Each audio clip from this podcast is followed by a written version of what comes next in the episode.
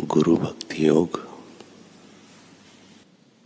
गुरु भक्ति योग दिव्य सुख के द्वार खोलने के लिए गुरु चाबी है।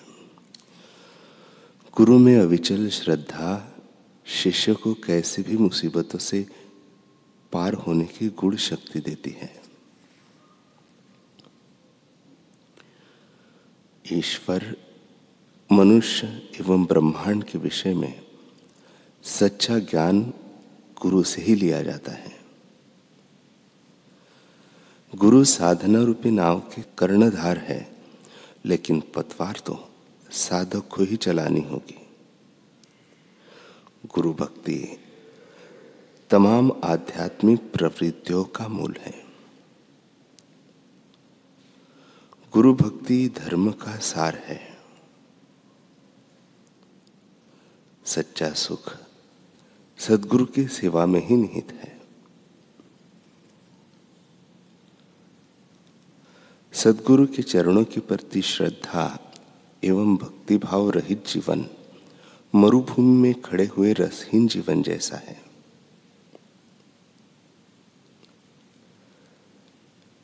जीवन का पानी गुरु में दृढ़ श्रद्धा ही है। दुख से मुक्ति पाने के लिए नहीं, अपितु दुख सहन करने की शक्ति एवं तितिक्षा प्राप्त करने के लिए प्रार्थना करो।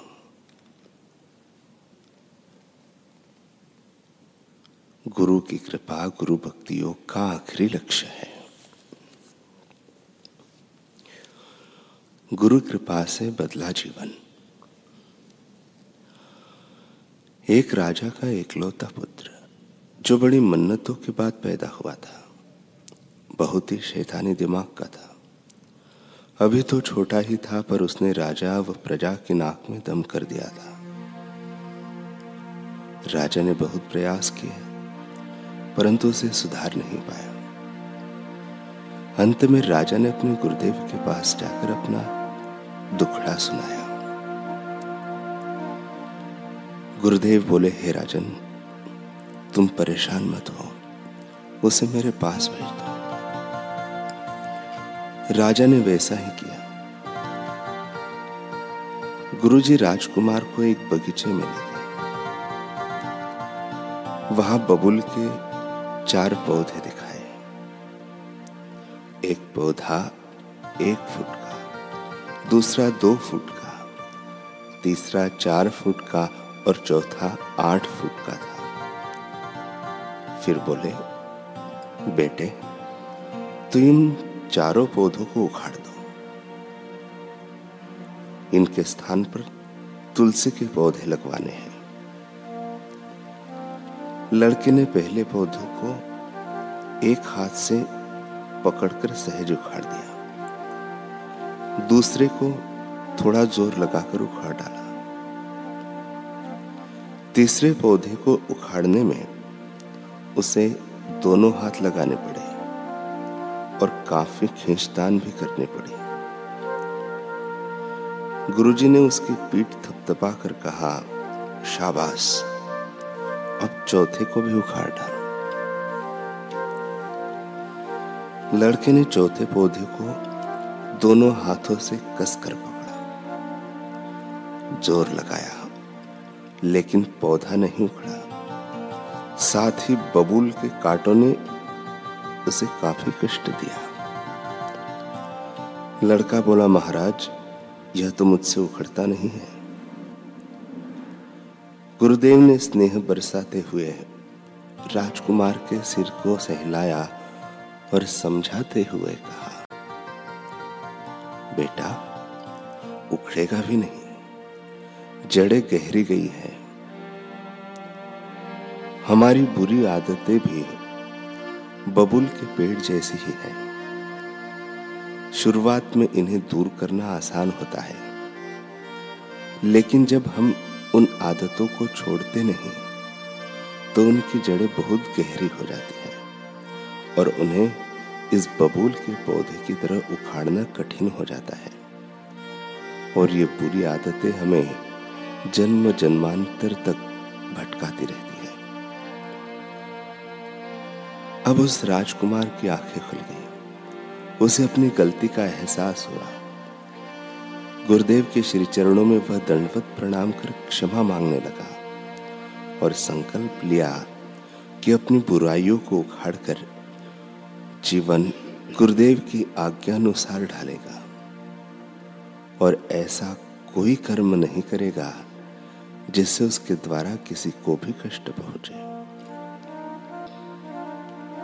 इस प्रकार उस दिन से गुरु कृपा ने उसका जीवन ही बदल दिया। कहा तो सबकी आँखों का काटा बना हुआ राजकुमार और कहा, अब सबकी आँखों का तारा बन गया। संतों का संग और युक्ति समस्याओं का समाधान करती है और ऊंचाइयों को छुआती है। हे गुरु ज्ञान हे गुरु, कृपा, हमारे दिल में सदा निवास करना।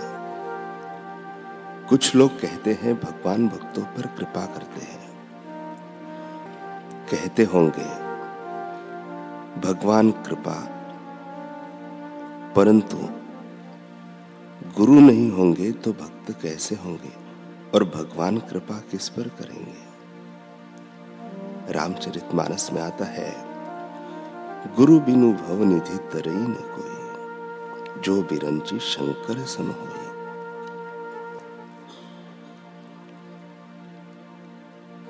स्वामी शिवानंद जी सरस्वती कहते हैं, सत्य के कंटक में मार्ग में आपको गुरु के सिवाय और कोई मार्गदर्शन नहीं दे सकता।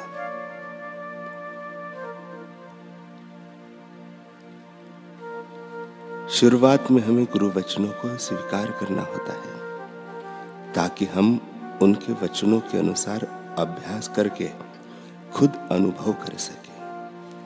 पर जब हम उनके वचनों की सच्चाई अपने अनुभव के द्वारा प्रकट रूप से देख लेते हैं, तब हमारा विश्वास दृढ़ हो जाता है। जो सारी दुनिया के विरोध करने पर भी नहीं टिक सकता। एक मनुष्य ने सूर्य देख लिया है।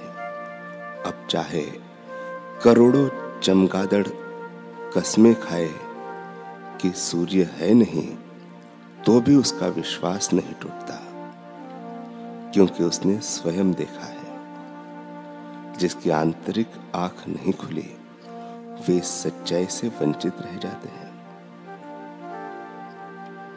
संत जब जब जब संसार में प्रकट होते हैं तो वे संसार के सामने अपना जीवित दृष्टांत उपस्थित करते हैं और आत्मज्ञान का प्रवाह चला देते हैं। ऐसे सदगुरुदेव की पूजा करने से सबकी पूजा हो जाती है।